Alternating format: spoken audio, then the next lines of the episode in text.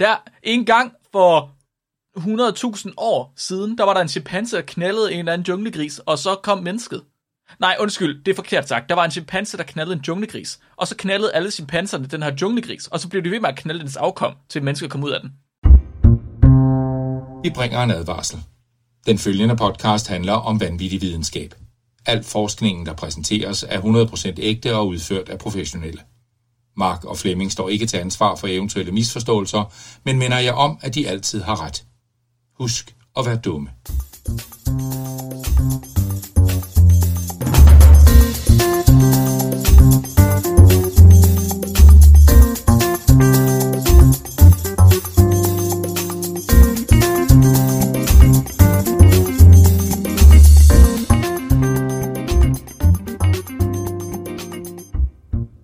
Hej og velkommen til Spækbrættet, din bro til vanvittig videnskab.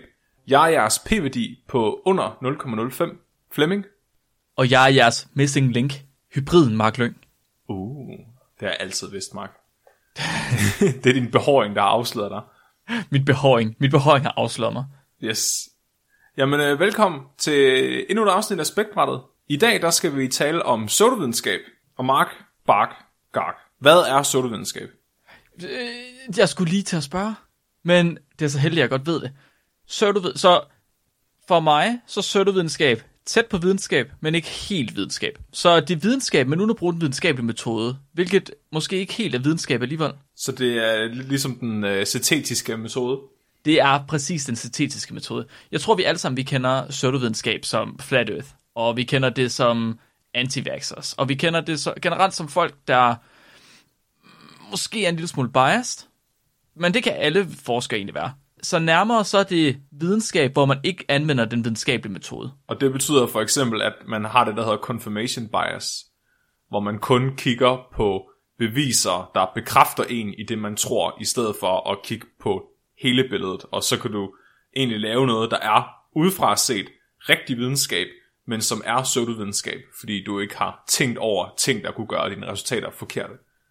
Ja, men det er jo ikke det eneste. Så altså generelt så er videnskab at prøve at udvikle en hypotese, som man gerne vil afvise. Ja. Så man, man prøver altid at afvise sig selv. Man prøver at, at bevise, at man tager fejl. Og hvis ikke man kan det godt nok, så har, har man ret. Det er Ja. videnskab. I stedet for at prøve at bevise, at man har ret. Lige præcis. Fordi det er sådan lidt, det, du er skyldig indtil det modsatte er bevist, Mark. Mm-hmm. Jeg har øh, nogle eksempler på, jeg var lige inde og kigge på Wikipedias øh, liste over pseudovidenskab. Den var faktisk ret sjov. Øh, og der opdagede jeg, da jeg læste den, at vi har allerede haft en hel del pseudovidenskab med i podcasten. Ja, Så øh, vi har for eksempel haft lysenkonisme med. Hvis I kan øh. Huske afsnittet, der handlede om øh, kælerev. huh? Så lysenkonisme, det var, øh, da Lysenko under Sovjetunionen øh, basically fik lavet al genetik om, fordi ge- genetik var for kapitalistisk. Evolutionen var for kapitalistisk, så han havde en teori om, at øh, dyr kunne øh, ændre sig til at blive til andre arter. Så for Har, det eksempel sin, ha- har det sin egen isme? Ja, det hedder lysenkoisme. Altså, så Wow. de mente for eksempel, at havre kunne laves om til byg og sådan noget. øhm, de troede ikke på sådan noget naturlig selektion og evolution. Og det betød også, at alle genetikere, der levede i Sovjetunionen på det tidspunkt, blev øh, mere eller mindre henrettet. Ja, Det er en form for pseudovidenskab. Øh, og, flat hen, earth, og henret forskere. ja, det er en lidt, måske lidt ekstrem pseudovidenskab. Men altså, Stalin han gjorde ikke noget halvt. Nej, nej, det kan man heller ikke. Altså, det kan man sgu ikke tillade sig. Nej. Der er også øh, liv på Mars. Te- øh, teorien om liv på Mars bliver også anset som værende øh, pseudovidenskab. Men det er, det rigtigt? Ja. ja, og det har vi haft med før. Men det er specifikt den del, der handler om de her kanaler, man troede, der var på overfladen af Mars. Øh, ikke de øh, eksperimenter, der blev øh, lavet med, om der var mikroorganismer. Okay, så der skal Wikipedia faktisk lige opdateres en gang. Ja, det, det vil jeg sige. Og så, så er der dyremagnetisme. Øh, I forhold til, at dyr har en anden form for energi, som øh, mennesker kan interagere med. Og det havde vi med i afsnittet om hesteviskere. Ah, ja, ja, ja, ja, ja. Ja. Det er også pseudovidenskab. Ja, og så, Så så, så kunne, at kunne kommunikere med sine dyr, det er simpelthen det er ikke rigtig videnskab. i hvert fald ikke på en overnaturlig måde. Altså noget, der ikke er taktilt eller øh, hvad hedder det, auditivt. Sådan noget, Ja. øh, at du kan interagere med dyrs energi, det er også det bliver anset som en pseudovidenskab. Aha, okay. Godt at vide. Ja. Det sjove er, kiropraktik står også på listen over pseudovidenskab. Ja. Og det gør tarmskyldning også. Øh, nej, Jo, men okay. Jeg synes, tarmskyldninger har vi bevist forrige afsnit, at de er ri- rimelig væsentlige. Ja, men det er jo måske i uh, sammenhæng med, at man skal gøre rent før en operation. Men Så tarmskyldning, tarms, tarmskyldninger som i, i en form for detox. ja, ja, ja, præcis, Ja. ja. hvor folk de bare gerne vil af med deres gamle Snickersbar. Aha, ja, Det, ja, er, ja, det bliver anset som sundt, og det gør kiropraktik også. Og det er så en universitetsuddannelse. ja. Det er en femårig universitetsuddannelse, som bliver Seks år, anset- tror jeg faktisk. Er det seks år? Shit, mand. Ja, det tror jeg. Ja, det er vildt nok. Men uh, Mark, Ja, nu har du forhåbentlig forberedt noget, vi ikke har haft med før til i dag. i, det har jeg. Alexander Kirkegaard, han, øh, så det var egentlig meningen, at jeg ville snakke om øhm, biohacking. Biohacking som i hjemmedyrket molekylærbiologi. Fordi der er basically en kult i USA af biohackere. Folk, som mener, at GFP redder verden, og at de kan lave grønne hunde, og så øh, er alting godt. Det ville Okay. jeg egentlig have snakket om, fordi det er kraftet med den største form for pseudovidenskab, jeg nogensinde har fundet. Og de er benegale. Jeg kan huske, Men... Har snakket om en biohacker før, som øh, sprøjtede CRISPR ind i sit blod. Ja, hvad hedder han? Han hedder Saner et eller Ja. andet. Jeg kan ikke huske, hvad Ja, ha- han er også bendegal. Ja. Der var en, der døde for nyligt. En biohacker. Jeg kan ikke huske, om det var af at sprøjte ting ind i sig selv, som han så ikke kunne tåle, at han fik en allergisk reaktion af, eller et eller andet. Det er Nå, sjovt. det er også lige meget. Det var meningen, at jeg ville snakke biohacking. Men så kommer Alexander fra højre flanke lige og kaster noget efter mig, som jeg bare ikke kunne, kunne slippe igen. Stabilization theory. Stabiliseringsteorien. Åh oh, gud, hvad er det? Har du ofte siddet derhjemme og tænkt, Darwins evolutionsteori, den er altså, den er sgu lidt forsøgt. Det, er- det er sgu, De Det der er sgu fingre, de er så grimme i forvejen. Det, det, ja, det er sgu for nemt. Det er sgu, så er du ikke alene, kan jeg fortælle dig. Jeg har fundet en mand, der simpelthen har en modsvarende teori. Han har simpelthen prøvet at prikke huller i Darwins evolutionsteori med sin egen hypotese og teori. Han har faktisk den rigtige, ikke falsificerbare teori. Mennesker er ikke nedstammet fra aber, vi er abehybrider. wow, hvad? Ja, Okay, det glæder mig til at høre. Men- det lyder fucked up. så vi er hybrider mellem hybrider mellem aber og hvad? Åh, oh, ja. Det, oh, det, han har sikkert set Digimon. Eller Power Rangers. Der, udvikler, der er ikke ligesom Pokémon, hvor de udvikler sig en, fra en Pokémon til en anden. Det er sådan noget, hvor de merger og bliver til en endnu vildere Digimon. Det var sådan smeltet sammen. Ja, jeg kan huske, jeg gad ikke se Digimon mere til sidst, fordi de brugte sådan halvdelen af afsnittet var bare de der Digimons, der skulle kombinere, og det blev bare mega irriterende til sidst. Ej, det er virkelig freaky sådan Cronenberg-agtigt. Ja, men det er meget sjovt, at der findes en pendant til det i, uh, i rigtig evolutionsteori. Ja, det gør der simpelthen. Så- Så... ikke evolutionsteori, men ja. Jo, så i dag der skal vi høre om dig snakke om uh, Pokémon versus Digimon evolution. Ja. Nice.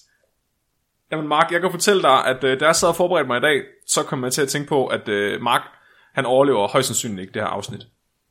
Nej, Fordi nej det, jeg, jeg vil rigtig gerne have finde en pseudovidenskabelig øh, artikel, som er gået igennem rigtigt peer review. Altså en, videnska- en videnskabelig undersøgelse, som udefra set er på niveau med al anden videnskab. Fordi den, har, den er blevet godkendt af andre forskere. Mm-hmm. Og det var rigtig, rigtig svært. Men ja. så kom jeg i tanke om vores gode gamle ven, Dobbs Department of Perceptual Sciences. Øh, det, det, er, det, var dem, det var dem, der havde med... Um, hvad var det, det var? Det var med, med børn, der var transkønnet.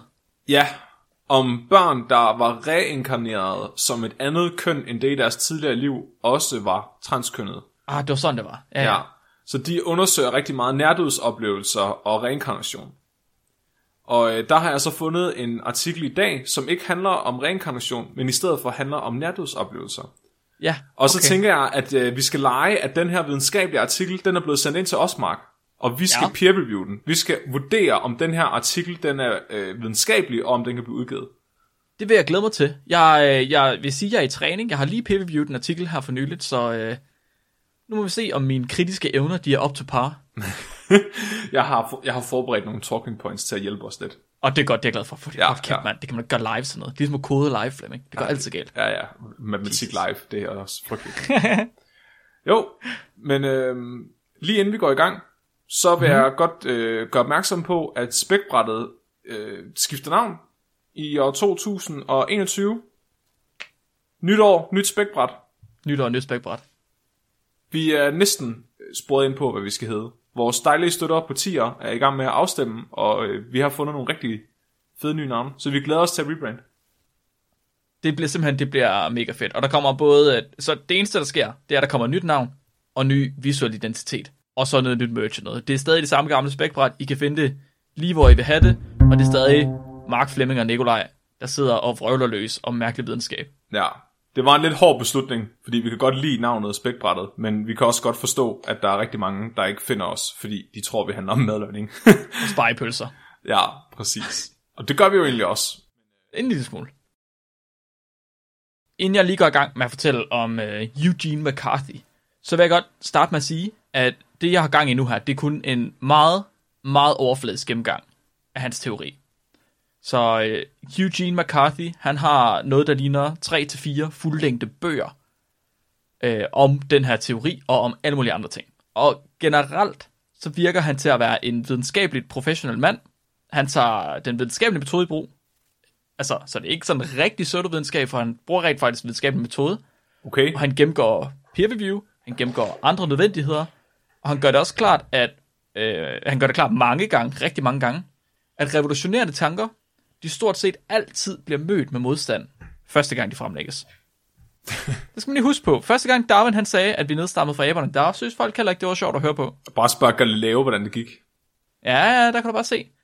Så, men, når det så er sagt, så skal vi også til det. Fordi Eugene McCarthy, han er en mand med svar. Han ved fandme, hvad han snakker om. Han, han kan fortælle jer, hvad der er rigtigt. Han er uddannet genetiker. Han har en Ph.D. fra Georgias Universitet i USA. What? Og han har, været, han har været forsker der fra 1989 til 2007. Hans hovedområde, det har altid været hybrider og hybridiseringsrolle i evolutionen. Hvis man slår ham op på PubMed eller en af de andre databaser for øh, videnskabeligt, videnskabelige publikationer, så kan man ikke finde sådan noget. Man kan, man, man kan finde, han har udgivet 48 artikler, og de er på PubMed. Ja. Og de handler alle sammen om menneskelige sygdomme, såsom lupus og cancer og gigt. Oh shit, men 48 der, alligevel. Man har så været aktiv i mange år. Ja. Jamen, der er jo nogen, der udgiver langt, langt mere, men han har næsten været første eller anden forfatter på de fleste af de her. Hold det er ret imponerende i virkeligheden. Ja. Øh, de handler alt sammen om, om sygdom.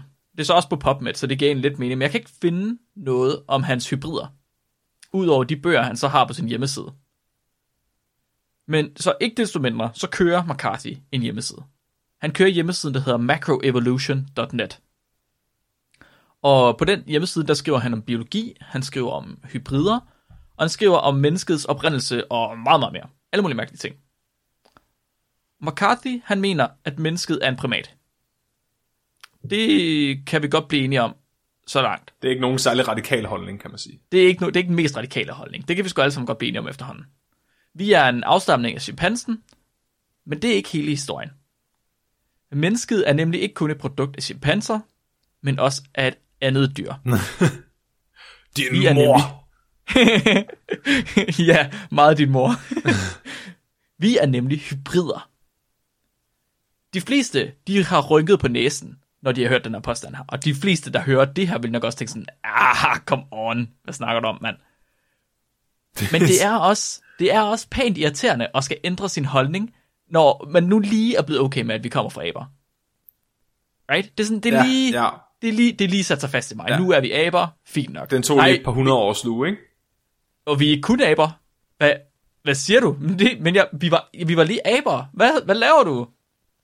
Så, øhm, så det er super irriterende at skal til at forholde sig til et andet dyr også. Og det, det er der rigtig mange, der har det på den måde. Det kræftede med for meget i virkeligheden. Det er faktisk et uh, fun fact, at uh, Charles Darwin han fandt ud af, at vi stammer fra primater, efter han så sin onkel uden tøj på. Han brugte også øh, anatomiske beviser. Ja. Kom bare ud og slæb knorene hen ad gulvet og hår over det hele. Ja. Så McCarthy er mener vi hybrider. Og for at forstå hans påstand, hans teori, så er vi nødt til at skal have lidt baggrundsviden. Så først så skal vi finde ud af, hvad er hybrider? Hybrider, det er krydsninger mellem to forskellige arter. Der er nok mange, der har hørt om hybridiserede planter, Men hybridisering forekommer også hos dyr, og også naturligt ude i naturen. Men Så altså, ja, jeg troede, at definitionen af to arter var, at, altså, at noget af en art, når det ikke længere kan få levedygtigt afkom sammen med en anden art. ja, det er det ikke. Nå, Øhm, jeg tror ikke, det er definitionen er. Jeg tror, at definitionen er, at de er tilpas forskellige til, at de ikke længere er det samme. Men det er også svært at definere på den måde. men er det så ikke en race? Øh, nej. Heller ikke. Der er i virkeligheden ikke særlig mange dyr, der har raser. Det er faktisk nærmest kun øh, kæledyr og øh, husdyr, fordi at det er en menneskelig konstrukt. Altså en indavl. Ja. Nå, så hybridisering, det er dyresex mellem dyr, der ikke normalt har sex med hinanden. Så de fleste, de tænker nok på muldyret, hvis de tænker på et dyr overhovedet. Eller, Muldyret er øh, krydsningen mellem en hest og, og et æsel. Åh, det er, s- ja, selvfølgelig. Og ligeren også, ikke? Tigeren og løven. Yes, lige præcis. Så dyr, der ikke normalt har sex, men som så af en eller anden grund har sex, og så rent faktisk laver et stykke afkom. Og når man så tænker på de her dyr her, så øh, kommer, hvis man kommer til at tænke på muldyret, så bliver man også sådan lidt klar over, at muldyret, det er jo infamøst sterilt. Altså, muldyret kan ikke få afkom. Hmm. Og det er rimelig generelt antaget, at hybrider, de er sterile, og derfor ikke kan få sit eget afkom. Men det er ikke altid sandt.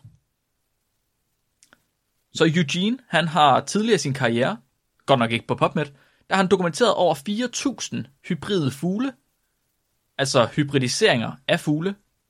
Og der har han fundet, at krydsninger, der producerede frugtbare hybrider, de var godt 8 gange mere hyppige end krydsninger, der producerede sterile hybrider. Wow. What?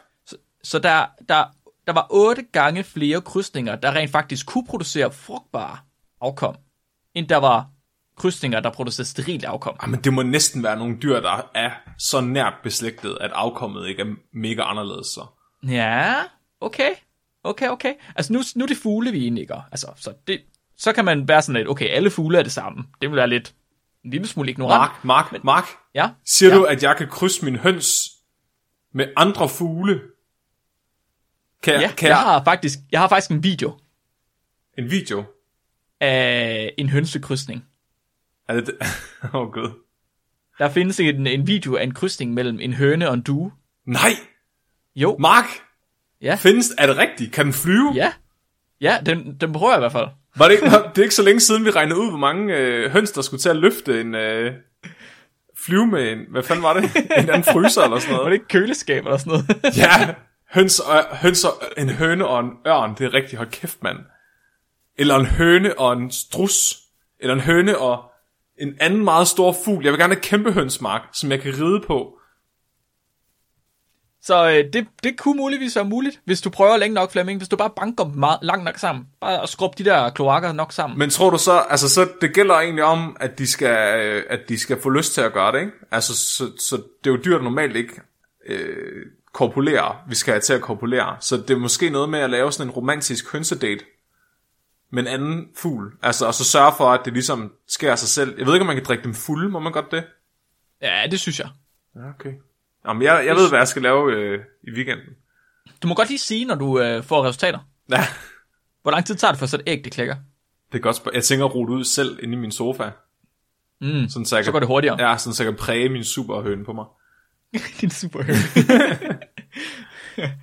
okay, så det er rimelig, det er rimelig øh, ofte, at man får hybrider som afkom, der rent faktisk er frugtbare. Hvilket er sindssygt for mig. Jeg troede også, at alle hybrider var sterile. Det var jeg faktisk ikke klar over det andet. Hmm. Eller på en eller anden måde mærkelige. Altså ligesom indavl. Sådan ud, udavl, sådan ekstremt udavl, havde jeg troet var lidt ligesom indavl. Men det er det så åbenbart ikke. Så øh, normalt så, bliver, så får man frugtbart afkom, det er bare mindre frugtbart Okay. end de oprindelige arter. Ja. Men ikke fuldkommen sterilt. Og på, på nuværende tidspunkt, altså i dag, der er McCarthy i gang med at dokumentere hybrider i pattedyr. Ligesom han gjorde med fugle. Og også ved pattedyr, der finder han, at frugtbare hybrider, de forekommer pænt ofte. What? Ja. Okay, nu bliver jeg forvirret. Det vidste jeg ikke, det her. Okay, så hybridisering. Vi, vi, vi skal en lille smule videre. Der er, hy, vi kan, vi, det, det går for langsomt, Flemming. Der er hybrider, de kan også få børn. Og øh, ikke nok med det. Hybridisering, det kan også forekomme, selvom der skulle være forskel på de to arter, der nogle gange har det sjovt sammen.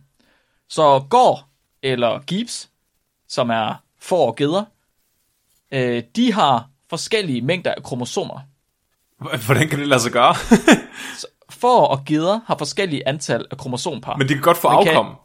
Ja, What the fuck?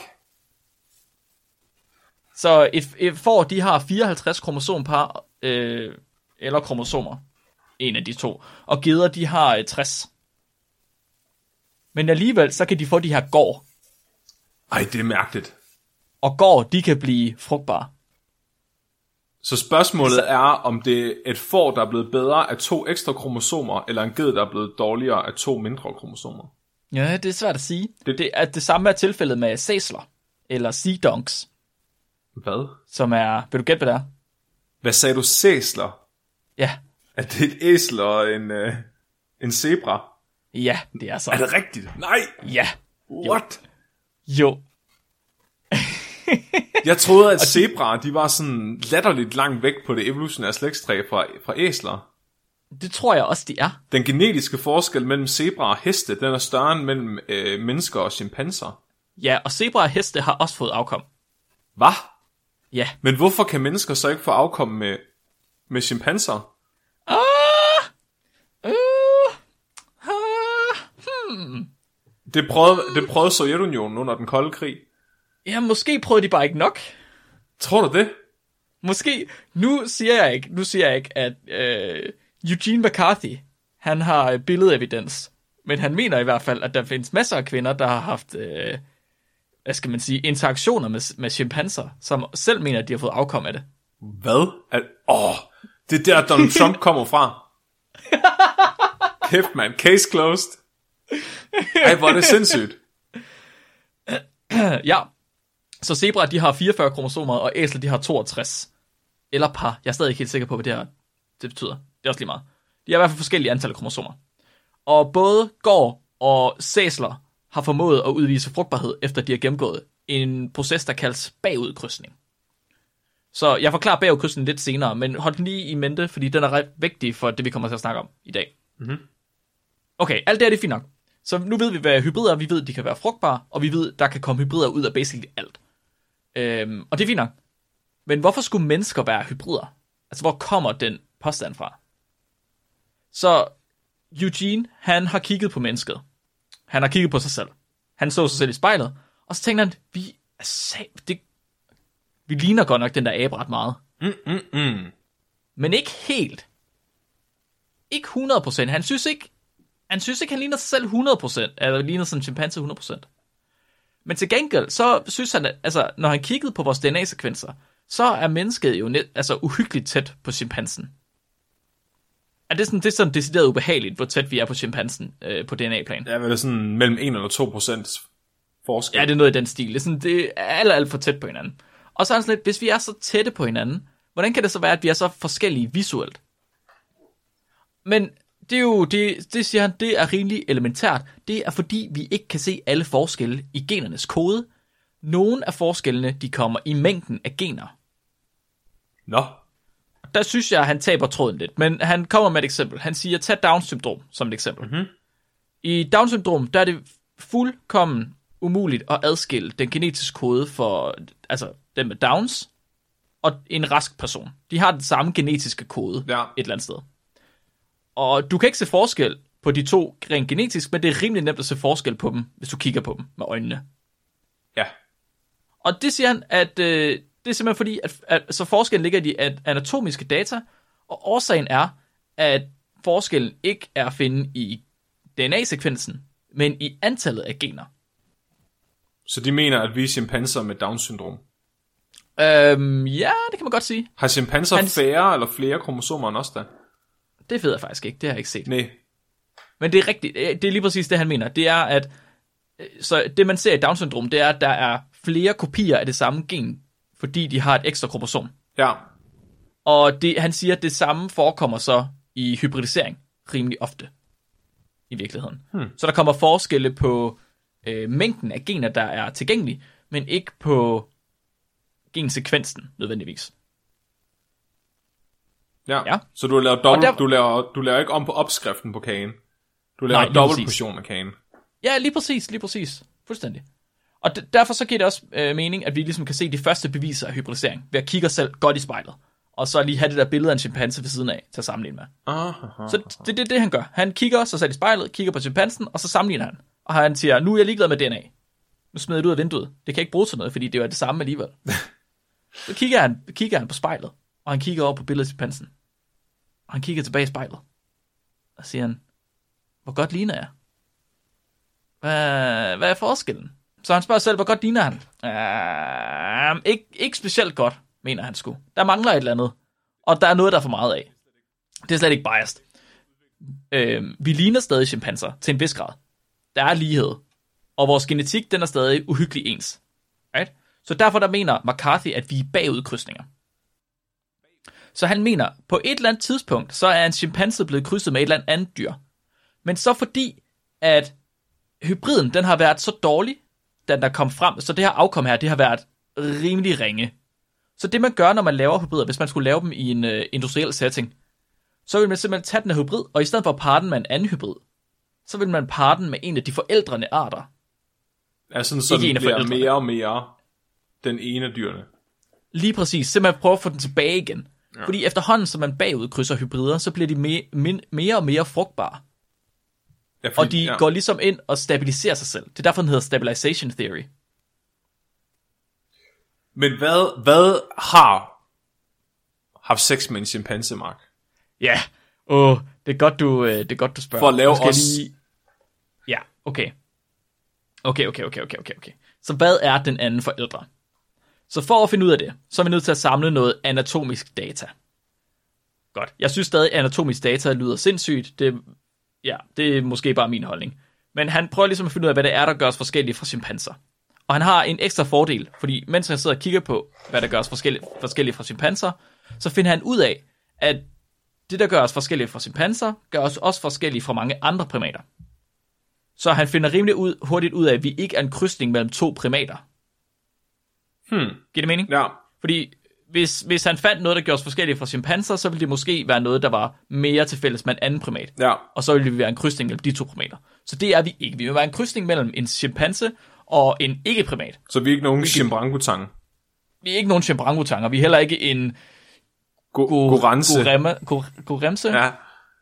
Okay, men så derudover, så har McCarthy nedskrevet godt 100 anatomiske og andre forskelle mellem mennesker og chimpanser i en fin tabel. Jeg tager lige nogle af dem. Mennesker, de har, som chimpanser ikke har. Nøgen hud, meget lidt pels, i parentes. De har subkutan fedtvæv, altså fedt lige under huden. De har en udvendig næse, lavet af brusk, det har chimpanser ikke. De har ordentligt store numsemuskler, og, øh, og, og lårmuskler. De har nataktivitet, rimelig aktiv om natten, åbenbart. Vi har længere mandlig kopuleringstid. Hvad? Åh, oh, kæft, Kvindelig- mand. Hold nu kæft, orgasme. mand. Åh, lo, lo, lo, lo, lo, lo. Vi har tårer. Vi har alkoholisme. Vi har præferencer for, hvor vi producerer vores afføring. Vi har hjerteanfald. Vi har cancer. Og vi har meget, meget mere. Altså, jeg tænker, at i hvert fald halvdelen af de der punkter, de ville ikke være gyldige, hvis han var på Langeland. Flemming, hvilket andet dyr kender du, der også har de her træk? Som er alkoholikere, og som har præferencer for at skide i det skjulte. Er det... Øh, Ikke det, ikke i det skjulte, bare et bestemt sted. Altså, det kunne godt være en gris. Det kunne godt være en gris. Er det rigtigt? Det er en gris. Nej. Mennesket er en virkelig dårlig hybrid mellem en chimpanse og en gris. Altså, Der en gang for 100.000 år siden, der var der en chimpanse, der knaldede en eller anden junglegris, og så kom mennesket. men Nej, undskyld, det er forkert sagt. Der var en chimpanse, der knaldede en junglegris, og så knaldede alle chimpanserne den her junglegris, og så blev de ved med at knalde dens afkom, til mennesker kom ud af den. what the fuck? Hvad, hvad, Det hvad er- så med Ardipithecus ramidus og Australopithecus afarensis og Ja, ja, okay, så de er, Homo øh, Hvad, At det, det er dem, der er kommet ud. Nu, nu skal vi bare. Han har, så jeg, jeg, gør det, jeg, jeg giver det heller ikke øh, noget credit overhovedet. nej, nej, jeg, er jeg faktisk, sidder bare og tænker, hvad fanden, hvor, hvor, det er jo virkelig pseudovidenskabeligt. Fordi han, for, han forkaster al, al den evolutions, altså al den, alle de fossiler, der dokumenterer en perfekt lige linje mellem chimpanserne også. Til fordel for, at uh, de bollede med grisehypotesen. Jeg tror han siger ikke, at homo sapiens kom ud af det, så vidt jeg forstår. Han siger, at homo kom ud af den. Tror jeg. Huh. Så han er, ikke, han er heller ikke imod, øhm, hvad kalder man det? Altså Darwins evolutionsteori. Så, Han mener, at de to teorier, de står lidt side om side. så, Han mener bare ikke, at det er Darwins evolutionsteori, der har gjort, at vi er nedstammet fra chimpanser. ah, så det, på et eller andet tidspunkt, så er der en Australopithecus, der har haft sex med en, med en gris. Og så er, så er, det hom, så er den hominide stamme på, på træet opstået. Nu Ja, nej, jeg tror, han- Ja, Jeg tror, han mener, at det er chimpansen, der knaldede en gris, og så er Australopithecus kommet ud af den. okay. Jeg tror, det er sådan noget i stedet for. Så har han nok ikke set en uh, rekonstruering af Australopithecus. Nej, det kan godt være. Han, jeg skal være helt... Hvis du går ind og læser om det, så kan du garanteret finde mange flere detaljer, fordi Ja, jeg, har, jeg har, som jeg sagde til at starte med, det er virkelig en meget, meget, meget overfladisk. Men fuck, jeg, jeg elsker da alligevel ideen. Altså, det er fandme lavpraktisk. Det er meget den Ja. der syntetiske metode, vi snakkede om sidst. Det, det mest irriterende ved den her hjemmeside, det er, at du kan ikke læse to linjer, før han har fået et eller andet quote ind fra en eller anden fan, der skriver, at han elsker det, og at han bare skal sige fuck til alle haterne. Er det rigtigt? Det står, der er seriøst, jeg tror på hver eneste side, der er der 50 quotes, altså 50, det er for sindssygt, fra forskellige fans og forskellige, ej, øh, doktor et eller andet, et eller andet skrev ind til mig og sagde, at jeg synes bestemt, du har ret, og det er nogle, det er nogle vilde beviser, du fremlægger, og jeg er i hvert fald, øh, altså, jeg er i hvert fald, hvad kan man, konverteret. Hold kæft, mand. Nu ved jeg, hvad jeg skal gøre, når jeg bliver, øh, når jeg bliver arbejdsløs om lidt. Ja, Så skal, jeg, så skal jeg putte quotes ind, folk har skrevet om mig på spækbrættet. Hold da op, Flemming snakker meget om høns. Og så putte det hele vejen igennem mit CV. Sådan, Ja. Så kan de læse, at jeg har været flaskedreng i Rema 1000 i 2008, ikke? Og så bum, og så står der noget om, hvor meget snakker om høns, og så fortsætter den. Og så bliver jeg bare hyret med det samme. Lige med det samme. Ja. lige med det samme. Så han har, alle, jeg sagde nogle øh, eksempler op på de der ting, han har fundet af forskelle. Og han har været inde og detaljeret nedskrive begrundelser for hver eneste af de her forskelle her. Og jeg tog ikke særlig meget af dem, jeg tog de sjove af dem med. Altså vores øh, sociale forskelle. Sådan noget som, at vi græder, og at kvinderne har orgasmer og sådan noget. Hvordan, hvordan, hvem har fundet ud af, at øh, hundgrise har orgasmer? Det vil jeg gerne vide. Ja, og det har han jo skrevet ned. Med kilder. Er det rigtigt? Ej, den artikel skal vi læse på et tidspunkt. Ja. Han har jo skrevet alt. Han har jo seriøst lavet et virkelig godt gennemgået systematisk review af alt muligt mærkeligt forskning, Ej, hvor... som slet ikke burde passe sammen, men som så, han så får til at passe sammen. Altså, han har faktisk givet den en rød tråd. Uden at der burde være nogen. Men det var, det, sindssygt. var også et perfekt eksempel på confirmation bias. Hvis du opstiller en hypotese, og så kun leder efter beviser, der bekræfter den, men udlader alt det, der modbeviser den, så kan du lave Mhm. en videnskabelig artikel om hvad som helst. Så han skriver selv, at han har forsøgt at falsificere den, men han ikke kan. Så om han har stillet det op nu, han siger selv, at det er bare en hypotese. Hvis der er nogen, der kan falsificere den for ham, så er det fint. Men som han har stillet den op lige nu, der synes han, at beviserne øh, nærmere falsificerer Darwins evolutionsteori, i forhold til, at vi skulle nedstamme fra, øh, øh, hvad hedder det, chimpanserne. Og det er højst sandsynligt, fordi jeg ikke har givet al evidensen endnu, at det ikke giver mening. Han, han synes nærmere, at Darwins evolutionsteori ikke passer, frem for at hans egen teori ikke passer. Det her, jeg er så forvirret. Fordi normalt, når folk modstrider sig ideen om, at vi stammer fra, en, altså fra primaterne, så er det fordi, de finder det stødende at tænke på, at de har været en primat. Ja. Men ham her, han tænker, nej, nej, nej, nej. Vi nedstammer fra en abe, der har knippet en gris. Ja, og det er, jo, det er jo, hans perfekte argument er jo at sige, at folk, der ikke kan lide den her teori, det er bare fordi, de ikke kan lide tanken om at være et svin. Der bliver... okay. Og han har jo et eller andet sted ret. Ja, Det er jo, det er jo rigtig manges første intuition, det er jo at sige, jeg er i hvert fald ikke nogen gris. Altså, men hvis man nu, hvis man nu skulle prøve at tage ham seriøst, ikke? Mhm. Altså, øh, hvis man ser bort fra, fra alle øh, fossilerne, som, som egentlig står fint i, i linje med sig selv, altså, Mhm. mm-hmm. er vi ikke øh, ret nært beslægtet i grisen egentlig? Altså, vi bruger dem jo meget i lægevidenskaben, fordi de, de Mhm. mm-hmm. minder så meget om os anatomisk. Det er lige præcis det, han mener. Så han har fundet alle de her anatomiske begrundelser for, at grisen er rimelig tæt på os. Ja, Blandt andet så har han sammenlignet menneskets nyre med grisens nyre og med chimpansens nyre. Og menneskenyre og grise, grisenyre, de ligner hinanden næsten fuldstændigt. de har sådan nogle bestemte strukturer. Øh, man kalder dem polypyramidiale. Ja. Der er flere pyramider inde i. Og det har øh, chimpansens nyre ikke. Huh. Den er formet som en pyramide. En stor pyramide. Så generelt set, rent anatomisk, ligner vi faktisk ikke særlig godt chimpansen, men vi ligner rimelig godt grisen. ja, det er også lidt mærkeligt. Mhm. Nu begynder jeg... Da- ja, ja, jeg hans, godt, høre, godt hans, mærke det. mærkeligste, han, hans mærkeligste, det er, hvordan han siger, at øh, chimpanser ikke har en udvendig næse lavet af brusk. Så han, Det er sådan, den, første, den første, han bringer op, det er, at mennesket har den her næse, chimpansen har den ikke. Hvorfor har vi fået den efter chimpansen? Det giver ikke mening. Hvad skal vi bruge den til? det er slet ikke næser, det er tryner. Ja, det er tryner. Det er lige præcis det, han siger. Og han siger, at det passer med, at vores spids, altså næsetip, det er lige der, hvor grisetrynen, den øh, har sin lille knogledems. Ej, fuck, det er folkeskoleagtigt, det der. det er virkelig sjovt. Men ikke bare folkeskoleagtigt, han har været inde og kigge på anatomien, han har været inde og kigge på ri- rigtig, altså peer-reviewed forskning for at finde evidens for det. Ej, hvor er det sindssygt. Det er ret Det sindssygt. er, li- det er ligesom øh, den der Nobelprisens forbandelse, at, at, at Ja. intelligente mennesker tit bliver rablende skøre, når de bliver ældre. Jeg, jeg havde virkelig, jeg havde det virkelig svært med at læse den her artikel her, fordi mens jeg, da jeg kigger, går ind på Instagram, så er sådan, ham er, han er jo rablende vanvittig. Så læser han igennem, og så bliver han ved med at sige, jeg er ikke rablende vanvittig. Og så har han masser af citater af folk, der siger, ham er, han er ikke rablende vanvittig. Det, det er et ret godt tegn på, at man er rablende vanvittig, hvis man er nødt til at sige, var at man også, ikke er det. det var også det. Men samtidig, så var det sådan lidt, okay, jeg kan godt se, der er lidt evidens, og jeg kan godt se, du rent faktisk bruger noget videnskab, men du er jo rablende vanvittig.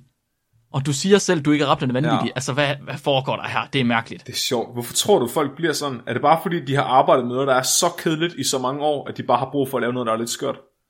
Ja, måske. Så jeg så, at noget af det, han har arbejdet med, det var sådan noget, øh, et eller andet med nogle transposons i en cancercellelinje eller noget, som han arbejder med i fire år. Okay, det, det, så kunne jeg også godt begynde at, at kigge på grise Det er også det, jeg tænker. Men så ikke nok, man har den her teori inde på sin hjemmeside. Han har også eksempler på alle hybrider, der nogensinde har været fundet. Altså, uanset om det er plausibelt eller ej. Så har han ranket dem på en score fra, øh, altså hvor sandsynlige de er, til hvor usandsynlige de er. Baseret på, hvor meget, hvor kæft. mange vidnesbyrd, der har været om dem. Nej. Der er kanin-katte-hybrider, menneske-hunde-hybrider, hunde-ko-hybrider. Hvad hedder hans hjemmeside, siger du? Den hedder macroevolution.net. Den er rimelig let læselig. Jeg synes, alle, der har lyst til at gå ind og få deres hjerne fuldstændig ødelagt, de skal lige gå ind og tage et kig. Wow, den er 90'er-agtig. Totalt 90 men han har sidst lagt noget op i 2020. Nej! Nej! Man kan kontakte ham. Ja, ja. Okay, okay. Han opfordrer dig til at kontakte ham. De Og jeg, synes, jeg vil godt lige... Må jeg slutte af, Flemming? Dear McCarthy, what animal do you think hybridized with dinosaurs to create modern chickens? Vi lægger, vi lægger svaret på Facebook. Men han, han skriver, Flemming, i slutningen af sin tekst, Ja, der kommer han selv med a proposed test.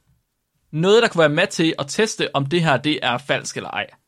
Så en af hans hovedting, han mener, der er sket, det er, at når man hybridiserer, så går der fejl i meiosen. Så meiosen, det er, når øh, seks celler, de øh, går sammen, og de så, du så skal blande kromosomerne fra en sædcelle og en ægcelle. ja, det er ligesom, når du boller, så boller alle dine celler også.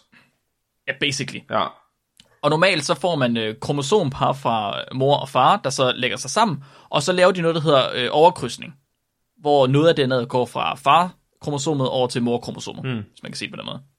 Og det, det er ligesom hans hovedidé, det er, at hvis man skulle teste, om det her det var sandt eller falsk, så skulle man kunne farve kromosomerne. Man skulle, man skulle kunne øh, på computeren tage de her kromosomer her, simpelthen gensekventere en menneske, en chimpanse og en gris, og så skulle man farve menneskekromosomet og se, hvor godt passer det med en chimpanse, og hvor godt passer det med en gris.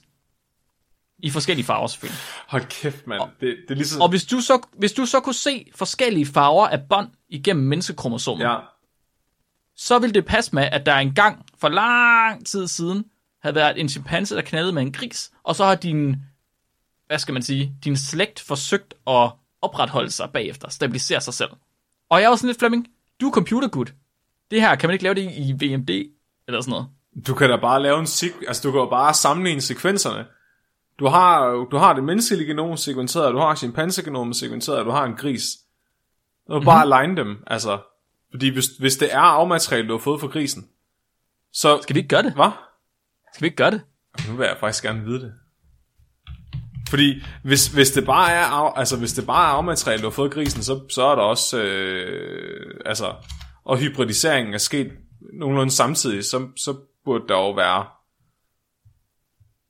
hold da kæft, de har mange kromosomer. Han siger også, at en anden mulighed, øh, i stedet for at lave det her computerværk her, som jo ikke er altså, specielt reproducerbart, eller hvad man nu skal sige, det er at øh, lave en ægte, vaskeægte svine chimpanse hybrid Nej. i laboratoriet. Men han, han går ikke selv ind for det. Han synes, det er uhyggeligt, off-limits og Frankenstein-agtigt. Han er jo bare bange for... Øh, Og det beskriver, han i, det beskriver han i store detaljer i sin bog, man kan få på Kindle. Hold da kæft, man. Og så et link. Shit, man. Køb min bog. Hold da. Ja, præcis. Okay, nu har jeg et grisegenom her. Hold kæft, det er langt. Jeg er vant til at arbejde med bakteriegenomer. Nu tager jeg bare lige øh, et halvt kromosom fra en gris her.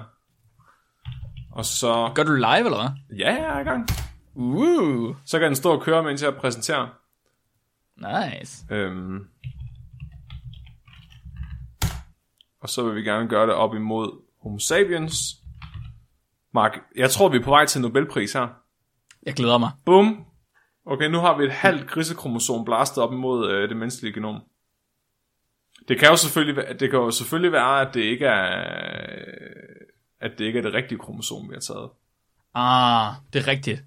Du er nødt til at lave en local alignment med alle kromosomerne på én gang. Ja, altså det kan jeg godt gøre, men øh, det, det kommer til at, øh, så skal jeg gøre det på vores server, fordi ellers så dør min computer. Gør det, gør det, gør det, gør det, gør det. Men ikke nu, Nej, gør det. ja, jeg, prøvede, jeg prøvede engang at gøre det med, med genomet fra en frø, som er betydeligt mindre, og min computer, den, øh, den døde af det. så, Genomet for en frø ødelagde Flemmings computer. ja. Nej, der, den, er allerede, den har allerede kørt det. ja. Øhm, der er en 11% nej, 11, 11% af grisegenomet har en, øh, en øh, identitet på omkring øh, 82% i det menneskelige genom. Nej. Det passer ikke. Jo, Flemming, stop. men, Du lyver ikke. nej, jeg gør ikke. Men det er jo, men 82 procent. det er, øhm, men det er jo også kun 11% af sekvensen. Men det er jo, han, han siger jo også bare, at der skal være sådan nogle striber op igennem. Fordi det er jo øh, overkrydsninger. Jo. Der er, der er homologi til øh, kromosom 6, men Jeg synes, det er uhyggeligt. Skal vi ikke gå, væk, gå videre? jeg er ikke vant til at, at, Jeg har ikke øh, lyst at, længere. lave, øh, at blaste nogle lange sekvenser. Jeg skal lige se, om, øh, om det er fordi, den har klippet dem op. What the fuck? Okay, det er Mark, vi lukker. Vi fortsætter, jeg fortsætter med mit. Vi er kommet for tæt på sandheden. Åh oh, nej! Er du klar til, at jeg giver dig en vaskeægte hjerneblødning? Kom man. Vi Jeg vender venter, tilbage jeg venter, jeg venter på det. til din gode gamle ven. Department of Perceptual Sciences. Mm. Og øh, den her gang, der skal det handle om nærdødsoplevelser. Fordi jeg har fundet en peer-reviewed artikel. Mark, den er, den er gået igennem peer review. Den er udgivet. De her resultater er gældende. Du kan citere dem og bruge dem øh, til at argumentere for, at øh, folk, der har haft en øh, nærdødsoplevelse, de oftere vil opleve en spirituel transformation efter deres nærdødsoplevelse. I større grad end folk, der ikke har haft en nærdødsoplevelse. Mhm. Den hedder Spiritual Transformation After Near Death Experiences, og den er udgivet i år 2014. Øh, ja. Det, der skal ske nu, det er, at vi leger den her artikel, den er landet på vores skrivebord. Det er det, der sker en gang imellem, når du skal udgive en videnskabelig artikel, så bliver den øh, enten bliver udgivet, men så bliver den sendt ud til andre forskere i peer review, og så får de lov til at slagte den. Og hvis de ikke har særlig meget at pege på, så bliver den udgivet, så bliver den anset som en god forskning. Og øh, hvis der er for mange punkter, øh, de er uenige med af måden, du har gjort det på, altså de skal ligesom vurdere, lever det her studie op til den videnskabelige metode, så mm-hmm. bliver den afvist. Den her, den er gået igennem, Mark. Der er nogen, der har læst, der er i hvert fald tre andre forskningsgrupper, der har læst den her og tænkt, det er sgu god videnskab. Ja, men hvem? Det er det, Ikke der er mig, spørgsmål. jo. Ja, og det er lidt det, der er problemet. Fordi nogle gange så... Øh, pff, måske gider folk ikke læse de artikler, der kommer ind til dem. Måske vil de hellere bruge tid på deres egen forskning. Problemet med videnskab er, at det ikke alt sammen er pe- peer-reviewed af mig. Ja. Jeg har været med til at peer-review en artikel med Mark en gang. Det var en intens Det er en oplevelse. smuk, det er en smuk oplevelse. Det er ligesom uh, WrestleMania. Giv mig de p-værdier. Så nu, nu kaster jeg, nu, nu, jeg ved ikke, jeg, hvad jeg tænkte på, da jeg besluttede mig for det her, men nu kaster jeg Spiritual Transformation After Near Death Experiences efter dig, Mark. Og jeg har, jeg har kottet den ud i nogle bidder, sådan så du ikke behøver at læse den. Det har jeg gjort for dig. Ah, tak. Jeg har også lavet nogle baggrundstjek på nogle af kilderne, øh, og jeg har meget ondt i hovedet efter at have læst alt det her øh, videnskab om nærdødsoplevelser. Så hypotesen den er, folk der har haft en spirituel nærdødsoplevelse, de har større spirituel vækst og lavere spirituelt helfald efter nærdødsoplevelsen. Jeg har tre spørgsmål. Ja, Hvad er spirituel nærdødsoplevelse? Hvad er spirituel alle de andre? præcis. Og Mark, det er et godt spørgsmål. Og det er derfor, vi kommer til introduktionen nu, fordi der redegør de jo for det hele. Okay, det var godt. Ja, fordi introduktionsafsnittet i en artikel, det er der, hvor du redegør for øh, al den teori, der er relevant for det, du laver. Og hvis du ikke, hvis du ikke kan begrunde den i, i eksisterende forskning, mm, så, så kan du ikke lave dit forsøg. Fordi så har du ikke noget at opstille hypotesen på. Og det er derfor, det er et problem, at sådan nogle her artikler, de bliver udgivet, fordi nu findes der en artikel, øh, du kan citere, hvor der står, at folk øh, oplever mere spirituel transformation efter nærdødsoplevelser, og så er det videnskabelig fakt. Og det er lidt, måske lidt det, vi skal finde ud af, om det er det, der er sket her også, med, med det, den står på. Så, for det første, hvad er spirituel ændring, Mark? Spirituel ændring, det er defineret som en fundamental ændring, og jeg bliver nødt til at læse det på engelsk, det giver ingen mening på dansk. Spiritual change can be defined as a fundamental change in the place of the sacred or the character of the sacred as an object of significance in life, or a fundamental change in the pathways an indiv- individual takes to the sacred. Hvad? Så det jeg får ud af det her, det er, at øh, spirituel ændring er, at hvis du lever dit liv på en anden måde for at nærme dig det hellige, Mark. Okay, så hvis du konverterer til en anden religion. Nej, Mark. Hvis du, Nej. hvis du ændrer din pathway i retning af det hellige, fundamentalt, EG, hvis du konverterer til en anden religion. du ved det ikke. Nej, hvad? Men det er jo godt, og hvad er det, hvad er helligt overhovedet, Mark? Ej, du har så mange gode spørgsmål, Flemming. Hvad er heldigt overhovedet? Så den her definition, den er, altså, hvis du skal lave noget videnskabeligt, du skal, du skal basere, altså hvis, du, hvis der er en parameter, du skal måle med videnskab, så kan du ikke have sådan en definition her. Altså det her, det er jo ikke, det er jo så subjektivt, hvad det her er. Altså, u- uanset hvem der læser det her, så vil, de, så vil de tolke det anderledes. Altså, fordi hvad, fanden, hvad er heldigt? Hvad er en fundamental ændring? Mark. Og det, og det er sjovt, men det er jo videnskabeligt, fordi de har en kilde på. Aha, det så det er ikke subjektivt. Nej, nej, det er, det er videnskabeligt det her. De, øh, den her definition, den kommer fra Parkament 2006. Når man øh, søger på den på PubMed, så kommer der ikke noget op. Nej, okay. Det man finder ud af, det er, at øh, det, er, det er en bog, du kan købe på Amazon, Ja, der hedder Spiritual Transformation and Healing, ja, skrevet af Joan DeCos ja. Chiono. Mm, Hun har også udgivet andre titler som øh, Kvinder, som healere og øh, traditionel healing i Puerto Rico. som, er, som er meget anderledes fra traditionel healing i Peru. Ja, Ja. Mark, øh, hvordan synes du, det går indtil videre det her? Vi er, nået, vi, er nået, vi er lige nået til starten af introduktionen. Så er vi tre linjer inde. Ja. Indtil videre, så skulle den afvises. På hvilket grundlag? Øh, uforståelighed. Altså, du, du, altså, hvis du gerne vil kvantificere spirituel ændring, så er du altså nødt til at have, no, så er du nødt til at have en bedre definition af spirituel ændring. Det vil jeg, og det vil jeg, det vil jeg sige. Og, og det er det samme, når, du, når man så i den definition bruger ordet helligt, så er du altså også nødt til at have en definition på helligt. Høns er hellige. Jeg har, jeg, har, jeg har glemt, hvad det var, de ville. Jeg, jeg er glad for, at folk på Discord er her til at, at, at klargøre for os, at helligt det er jo bare høns. Ja. Det er rigtigt. Så hvis du ændrer din vej for at komme hen til høns, så er det en spirituel ændring. Okay, Og jagte høns. okay. Okay, okay, okay, okay. Jeg plejer altid, når jeg læser artikler, så dummer jeg dem altid ned, så jeg selv kan forstå dem. Så jeg læser dem, og så mm-hmm. er der en eller anden klog lille nisse inde i mit hoved, der på en eller anden måde får det fordummet, så jeg kan forstå det igen bagefter. Så måden, jeg fordummer det her på, det er ved at sige, folk, der næsten dør i en bilulykke, skifter de religion.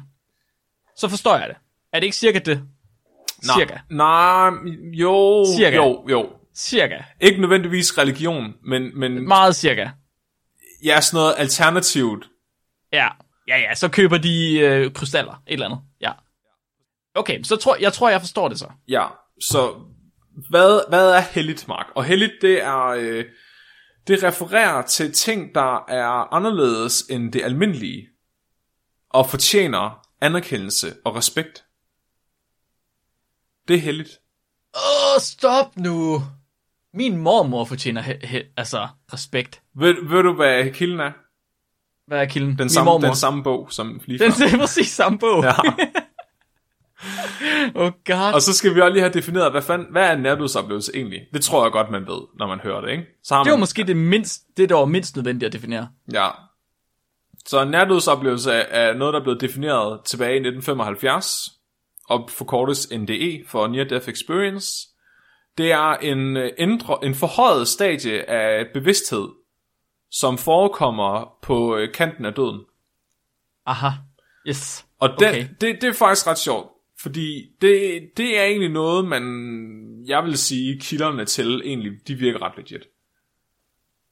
At det, at det er et fænomen, man kan dokumentere videnskabeligt. Og definitionen, den er øh, håndgribelig. Altså, den videnskabsmand, som, øh, som har lavet den her definition, Russell Loyce Jr., øh, han er en legit forsker, og han, han er stadigvæk aktiv og forsker i angst. Øh, men hans tilgang til nærdødsoplevelser var måske ikke lige den samme, som det her studie er. Han kiggede ikke på, hvorvidt man begyndte at tro på spøgelser. Nej, altså jeg tror, når han opdager, at han er blevet citeret i den her, så er han måske ikke mega begejstret. Ja, så nu er vi kommet igennem introduktionen og nået til forsøget.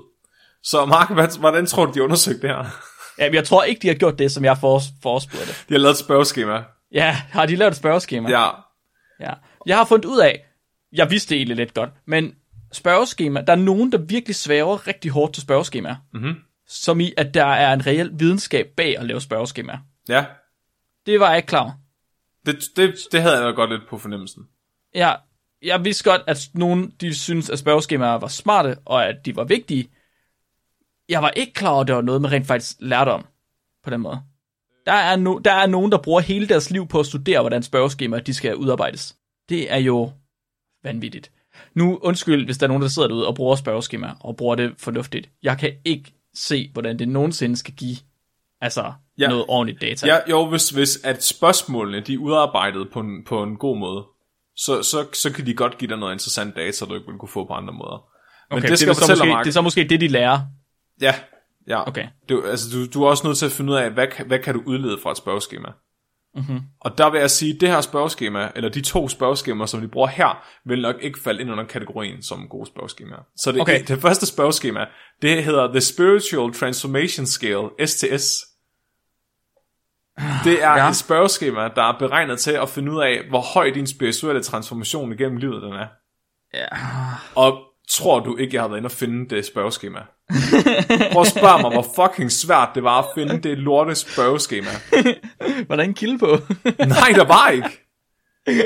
Jeg var nødt til at google mig frem til andre artikler, der også har brugt den, og så ind i deres referencer. Men så selv da jeg fandt navnet på originalartiklen, den er udgivet i, så lå det ikke nogen steder. Til sidst så gik jeg ind på Google Billeder, og så fandt jeg en, der havde taget billeder af testen, og jeg har den her. er det rigtigt? Ja. Så den slags spørgsmål, der bliver... Øh, altså, så, så den fungerer ved, at den rater dig på fem faktorer. Og, men men du, skal du bliver stillet en masse spørgsmål, og så skal du rate dem fra 1 til 3, og så bagefter putter du dem igennem, øh, svarene igennem et flowchart, og så bliver de lavet om til fem forskellige faktorer.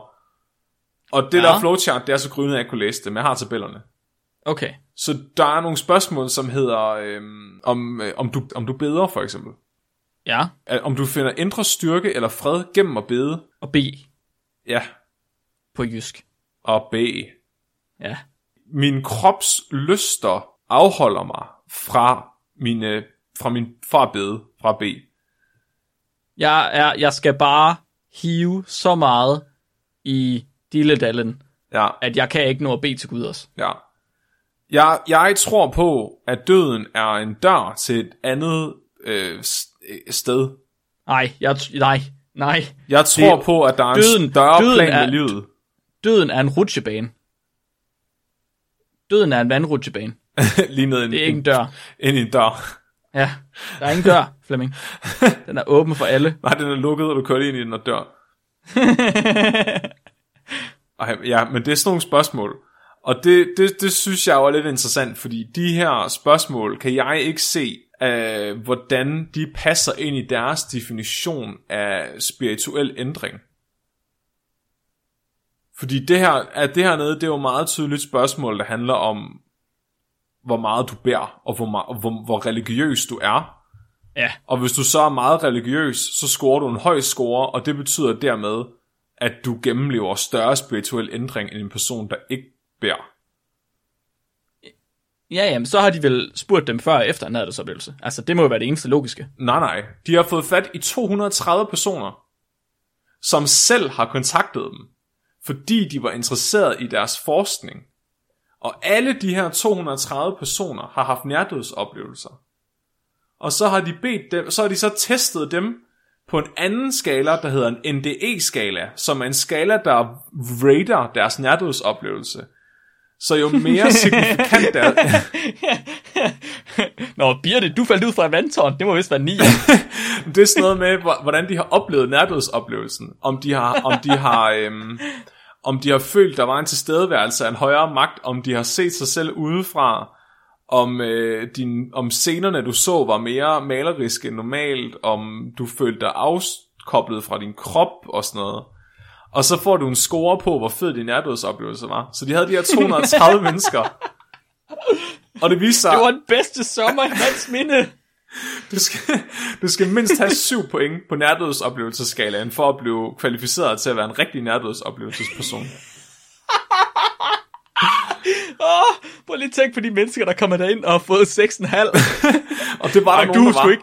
Det er jeg sgu ked af, Claus, men du har altså ikke været tæt nok på at dø. Det er fandme en kæle oplevelse, du har haft, var. Du må ikke være med i klubben. Ej, men det er så... Og så prøv, Mark, 206 personer ud af de 230, deres nærdødsoplevelser fik 7 point eller mere. Okay. 24 af dem her, deres nærdødsoplevelser, de var simpelthen for kedelige. Det var dem, der blev brugt som kontrol. Det var dem, de sammenlignede med. Nej, Jo, det kan de da ikke. jo, Det er jo sup... Nej, stop nu. Det må man jo ikke. Okay, okay. Mit problem med det, det er, at de mennesker, de føler alle sammen, at de har haft en nærdødsoplevelse. Og en nærdødsoplevelse er en subjektiv ting. Så hvor hårdt de føler, at en nærdødsoplevelse er, er subjektivt. Ergo, deres kontrolgruppe har haft det lige så hårdt som deres prøvegruppe. Ja, ja, men også, også at du ikke har nogen, ja, at der ikke mener, at de har haft en nærdødsoplevelse. Også bare det der med, Præcis. at det her, det er folk, der i forvejen er interesseret i nærdødsoplevelser, og har selv kontaktet dem. Hvad med alle de vestjyder, der har haft en nærdødsoplevelse, som bare synes, det skulle gås væk, og det ikke var noget særligt? Det, der findes ikke nærdødsoplevelse ude ved os. Nej, men det er bare det, du, du den gruppe af folk, du tester, er i forvejen allerede så imprintet på ideen ja. Ja. om noget overnaturligt, at de automatisk mm-hmm. vil svare højere på de her skalaer. Altså, du... Men det kan så være, det kan være, at de faktisk måske er heldige der. Fordi nu hvor de har folk, der er bias i begge grupper, at så kan det være, at det udligner sig selv. Ja, men du har stadigvæk en gruppe på 206 personer, som du sammenligner med en gruppe på 24 personer. Ja, ja, ja. Og begge grupper mener, at de har haft nærdødsoplevelser. Det er fuldstændig ja. latterligt. Altså- Hvordan er det nogensinde kommet igennem pay-per-view? Jeg ved det ikke, Mark. Altså, ja, men jeg sad og tænkte på en ting, jeg vil foreslå, fordi vi skal, man skal jo give dem kommentar, når man sender kritik tilbage, så skal man begrunde, hvorfor at man synes, det er en dårlig artikel, øh, så forskerne kan gøre den bedre. Mm-hmm. Og øh, en af de ting, jeg vil foreslå dem, det var, at de øh, lavede den her sheep-goat scale på alle deltagerne. Så sheep-goat-skalaen, den har vi haft med før, og den måler, hvor overtroiske folk er. Altså, hvor, hvor, hvornår tillægger folk noget tilfældigt en, øh, en meningsfuld værdi. Altså, hvornår siger, hvornår siger du, det var en ufo, eller det, var, det, var, det er Gud. Fordi hvis du gør det, så kan du normalisere dine data. Så kan du sige, jamen personer, der er mere overtroiske, deres svar skal så også øh, trækkes ned i forhold til deres spirituelle vækst, fordi de vil højst sandsynligt svare højere på den skala også. Ja. Nå, Mark. Ja. Jeg jeg kan fortælle dig, at der var en person med i studiet, der havde en, uh, score, en nærdødsoplevelsesscore på 32. ja, med Max. Øh, det var, jeg tror det er 32. Det er imponerende. Ja, og, og det der er interessant, det er også, at uh, 72% af de her deltagere, det var kvinder. Og 88% af deltagerne, det var hvide. Det var mænd. Det var, de var hvide. Nå, okay. det ville være grineren, hvis de bare havde statistik, der slet ikke stemte overens. Vi har 72% kvinder og 88% mænd. Det er Man Pig. Han er halv mand, halv gris, halv bjørn. Det er en ægte hybrid. Ja.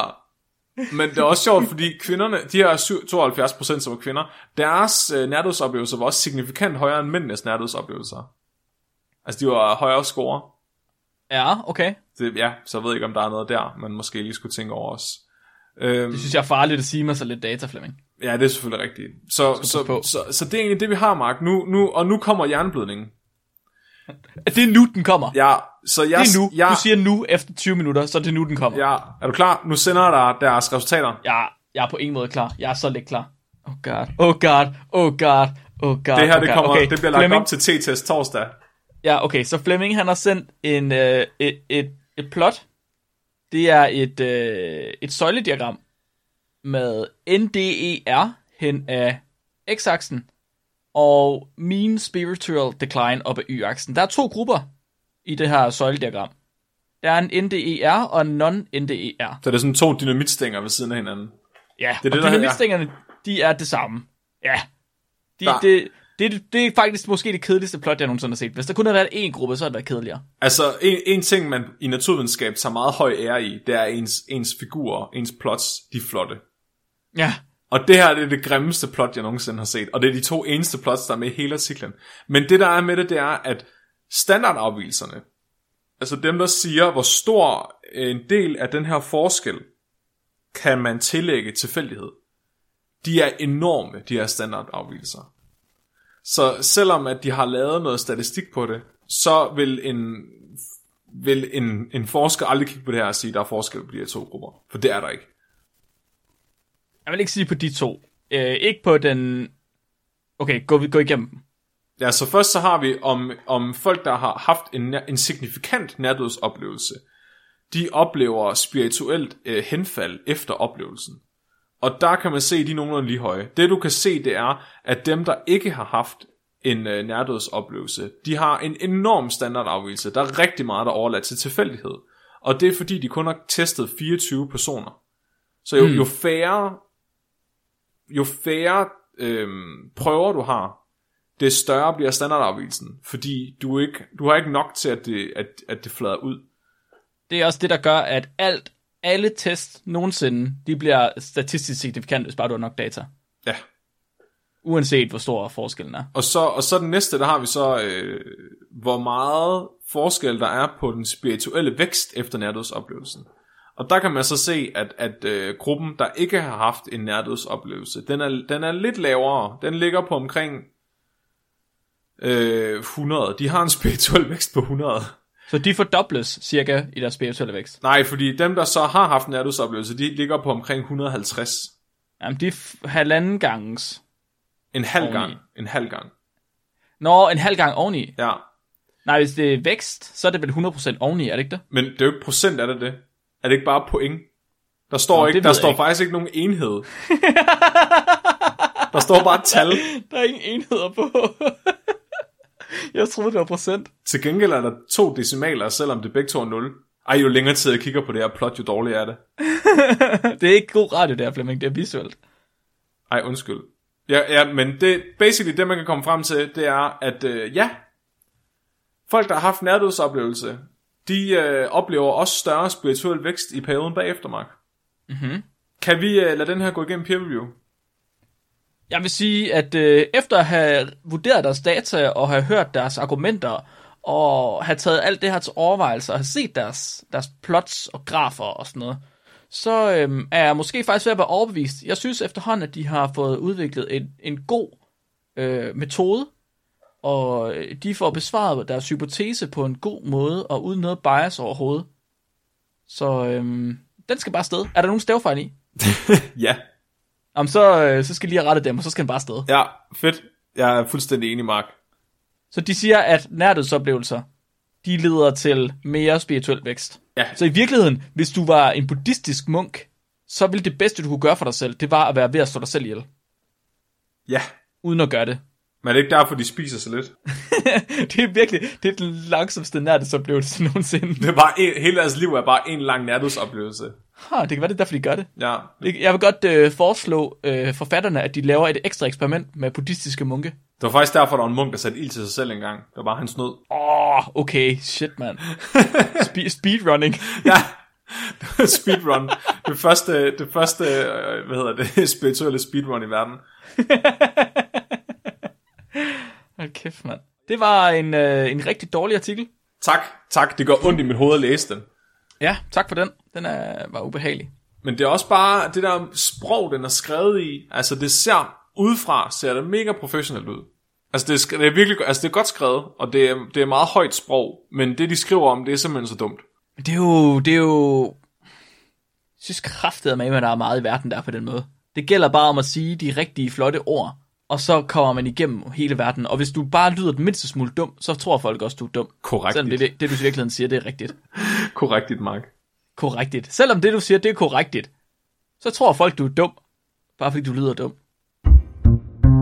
Det er det, vi har lært i dag, at vi skal, vi skal sige dumme ting på en klog måde, og vi skal skrive, øh, hvor kloge andre synes, vi er, som quotes i vores CV. Ja. Og så kan, vi, så kan vi komme igennem livet uden problemer. Og mennesker er chimpanse svinehybrider. Ja, tak. Bum. Læs teorien, I vil, I vil blive overrasket. Vi er halv gris, halv chimpanse, halv gris. Mark, Ja. tak fordi, at øh, du gjorde mig det klogere i dag. Velbekomme. Vi kan lige gøre opmærksom på endnu en gang, at øh, vi skifter navn i det nye år. Bare lige så I ikke får et chok. Vi får Ja. øh, noget nyt design, noget rigtig lækkert noget, som vi har købt for nogle penge, som I har købt til os. Mark, hvordan kan de købe penge til os? Åh, mm, hmm, hvad skal vi tage i dag? Så jeg Hele tror, Lortet. Hele lortet, det er meget. Så øh, en af de ting, man kan gøre, inden at vi skifter, øh, skifter fuldstændig navn og udseende, så er der stadig vores øh, OG merch, som nogen de jo ejer. Og hvis man vil have det, inden vi skifter, så kan man stadig nå at købe det nu. Men simpelthen, når vi så skifter, så er det væk. Gone for good. Det er ligesom øh, i RuneScape øh, til nytår 2001, der kom der sådan nogle party hats. Og, Aha. og de bliver ikke længere lavet i RuneScape. Aha. Så nu er de party hats så mange penge værd, at, de, øh, at øh, du slet ikke kan købe dem for in-game penge, fordi at der, Aha. der er en limit til, hvor mange billioner GP du kan have. Aha. Det er det, der sker nu. Inflation. Det gamle spækbrættet merch, det bliver den nye blå party hat i RuneScape. Ja, ja, ja, ja, ja, ja, ja. Det er det, der sker. Så det kan man gå ind og gøre. Det kan man gøre ind på bit.ly-specshop. Har du en øh, dyrfakt, Mark? Uh, vi har en masse ting, vi skal have gjort, Flemming. Har vi det? Der er spekometer, og vi skal snakke om næste uges afsnit. Nej, Mark. Og... Prøv at høre, det er derfor, jeg ikke kan finde ud af at være vært. Vi har kun lavet 130 afsnit eller sådan noget. Du kan ikke, du må lige give mig en chance for at lære det. Okay, vi har 378, vores Reddit-afsnit. Ja, Det har jeg delt følelser om, Mark, nu når vi skal rate Okay. det på spekometeret. ja. Fordi jeg sad øh, med tæppe hen over hovedet, og var meget træt. Ja. Og så samtidig så havde du bare lavet den, den sygeste præsentation nogensinde. Oh, det er jeg faktisk glad for, du synes. Jeg bliver simpelthen nødt til at give den 10 i videnskabelighed, selvom der ikke er høns med. Mener du det? Ja, Det er rimelig voldsomt. Det Jeg var- kan altså ikke give den 10. det var så sindssygt, at du kom igennem alle de trin, du kom igennem, for at finde ud af, om man kunne slukke en ild ved at lægge sig på den. Og det, du startede et godt sted, og så lige pludselig så var du bare over i, i, i meksikanske kartel, og dræber 43 bra- børn og brænder dem af. Åh, Ja. oh, det er virkelig pænt af dig, Flemming. Jeg kan altså ikke give den så høj videnskabelighed. Nå, er det fordi, ikke Altså, jeg- med? Nej, okay, jeg er måske nede på en 6'er. Ja, det blev faktisk konverteret til høns. Stine, hun skriver lige, at det bliver konverteret til høns. Okay, jeg giver den en 11 i videnskabelighed. og det må jeg gerne, for jeg er medvært. Ja, det kan man, hvis det i virkeligheden godt. Det tror jeg ikke er noget problem. Jeg, jeg giver den 6 i videnskabelighed. Jeg, jeg må, selvom jeg var inde og kigge på videnskabelige artikler, så var det trods alt Reddit og os, der snakkede, og så videnskabelige er vi altså ikke. Jo, Vi skal have nogle rigtige forskere at bakke os op af. jeg synes, vi gjorde det godt. Det gjorde vi også. Det er længe siden, vi har haft så meget hjernegymnastik med et afsnit. Ja, det tror jeg er rigtigt. Tænkefaktoren, Mark. Ja. Har du tænkt meget over afsnittet? Øhm, jeg, jeg har faktisk endda siddet og diskuteret de der øhm, Explain It Like I'm Five flere gange. Ja. Hvorfor... Okay, og øh, Magnus, vores kammerat fra Australien, han skrev lige til os, at vi manglede at snakke om, hvordan at nogle stoffer, de kommer ud igennem ånden. Hvilket irriterer mig helt vildt meget, fordi hvad så, hvis du spiser en karamel, og du bare puster den ud? Åh, oh, det er et godt spørgsmål. Ja, fordi Det din ånden dufter meget. karamel, og det må være, fordi der kommer karamelmolekyler ud. Nej, nej, men der er også nogle stoffer, der bliver udskilt igennem lungerne. Bare ved diffusion, hvis de er små nok. Wow. Ja, ketonstoffer og sådan noget for eksempel. Det er derfor, du lugter... Øh, nej, det er igennem maven, sorry. Ikke igennem... Er det, er det et lytterspørgsmål til næste uge? Så har du fundet ud af det. Åh, måske. Nu lyder jeg i hvert fald dumt, når jeg snakker her. Men jeg har i hvert fald tænkt rigtig meget over den. Jeg synes faktisk, den skal have en, øh, en 9'er på tænkefaktoren. Ja. Jamen, jeg, jeg, jo, jeg giver den 8, men det er nok mest fordi, jeg har mest tænkt på, hvor de der børn, de er henne. Eller hvorfor? Mm, hvorfor nå skulle ja, de børn sorry. dø? Nå ja, det kunne være, jeg skulle skrive det et eller andet sted. Ja. Fjollefaktoren, den var også Ja. ret høj. ja. Vi snakkede om at smide øh, øh, en hel masse høns ud over en brændende skov i Brasilien. Den får 9 herfra. Og Flemminger. Ej, den får 10, fordi der var høns. Okay, den får øh, 8 for mig. Nobelfaktoren. Hmm. Var der noget Nobelværdig videnskab med i den? Hmm. Det er jeg lidt i tvivl om. Jeg vil sige, hver gang vi åbner munden, uden at have noget videnskab til at stå bag, så er det Nobelværdigt. Det er rigtigt. Den, jeg, Men det betyder muligvis, at det er det modsatte Nobelværdigt. jeg, jeg bliver nødt til at give den 7 nu, når du siger sådan. Jeg vil gerne, have, jeg vil gerne have en ikke Nobelpris. Ja. Jeg tror, øhm, det er nok ikke... Nej, det kan godt være, det læringsfaktoren, jeg skal ned på. Så giver jeg den her 6, og så læringsfaktor skal jeg gå ned på. For det er nok ikke den, man skal bruge som altså, reference til naturteknik. Ej, jeg, I sjette klasse. Jeg ser, læringsfaktoren, den får kun 4 herfra. Ja, det tror jeg sgu også. Det tror jeg sgu, det Jeg har klogt. lært mange ting, men hvor brugbart det var. Mm, Flemming, du ved bare, at du skal duplikere dig selv 124 gange for at slukke en brændende skov. var det ikke bare en brændende lejlighed eller sådan noget? Nej, nej, nej, nej. Du, skulle, du kunne slukke 5 kvadratmeter brændende lejlighed. Med dig selv. Hvis du bare var vand. Ah. Ja, ja. Okay, det giver øh, Reddit-afsnittet en score fra mig på 66. Og så er der Flemmings score ved siden af, som så bliver lagt til som et gennemsnit. Næste uges afsnit Ja! skal handle om... Næste uges afsnit skal handle om øh, juletema. Yay! Det er næsten jul. Næste uges afsnit, der kommer ud den 22. december. Ej, Og øh, tradition tro, så har vi juletema, så vi skal have noget juleforskning med. tiden går alt for hurtigt. Tiden går alt for hurtigt. Det er sagt med ikke så lang tid siden, vi havde juleafsnit sidst. Nej, sidste år, der snakkede vi om, øh, det var noget med at give lusinger i reproduktionstrakten. Nå ja, reproduktionstrakten, det er rigtigt. Det var noget, det var noget af at dø af at spise.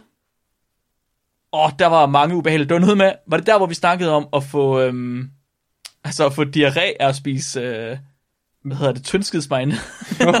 Vi havde da også Rune med, der talte om uh, rensdyr. Nå ja, det er rigtigt. Cool, cool. Nu må jeg gerne bede dig om dagens dyrfakt. Ja, du må så. Dagens dyrfakt, det er sendt ind af Tilde Hedevang. Tak for dyrfakt, Tilde. Tilde, hun skriver, Slanger kan flytte deres luftrør ud i mundvin, når de spiser, så de ikke bliver kvalt. What the fuck? Det er smart til jul, når man bare skal have medister ind på samme tid. Mit navn det er Flemming. Og mit navn det er Mark. Du har lyttet til Spækbrættet. Husk at være dum.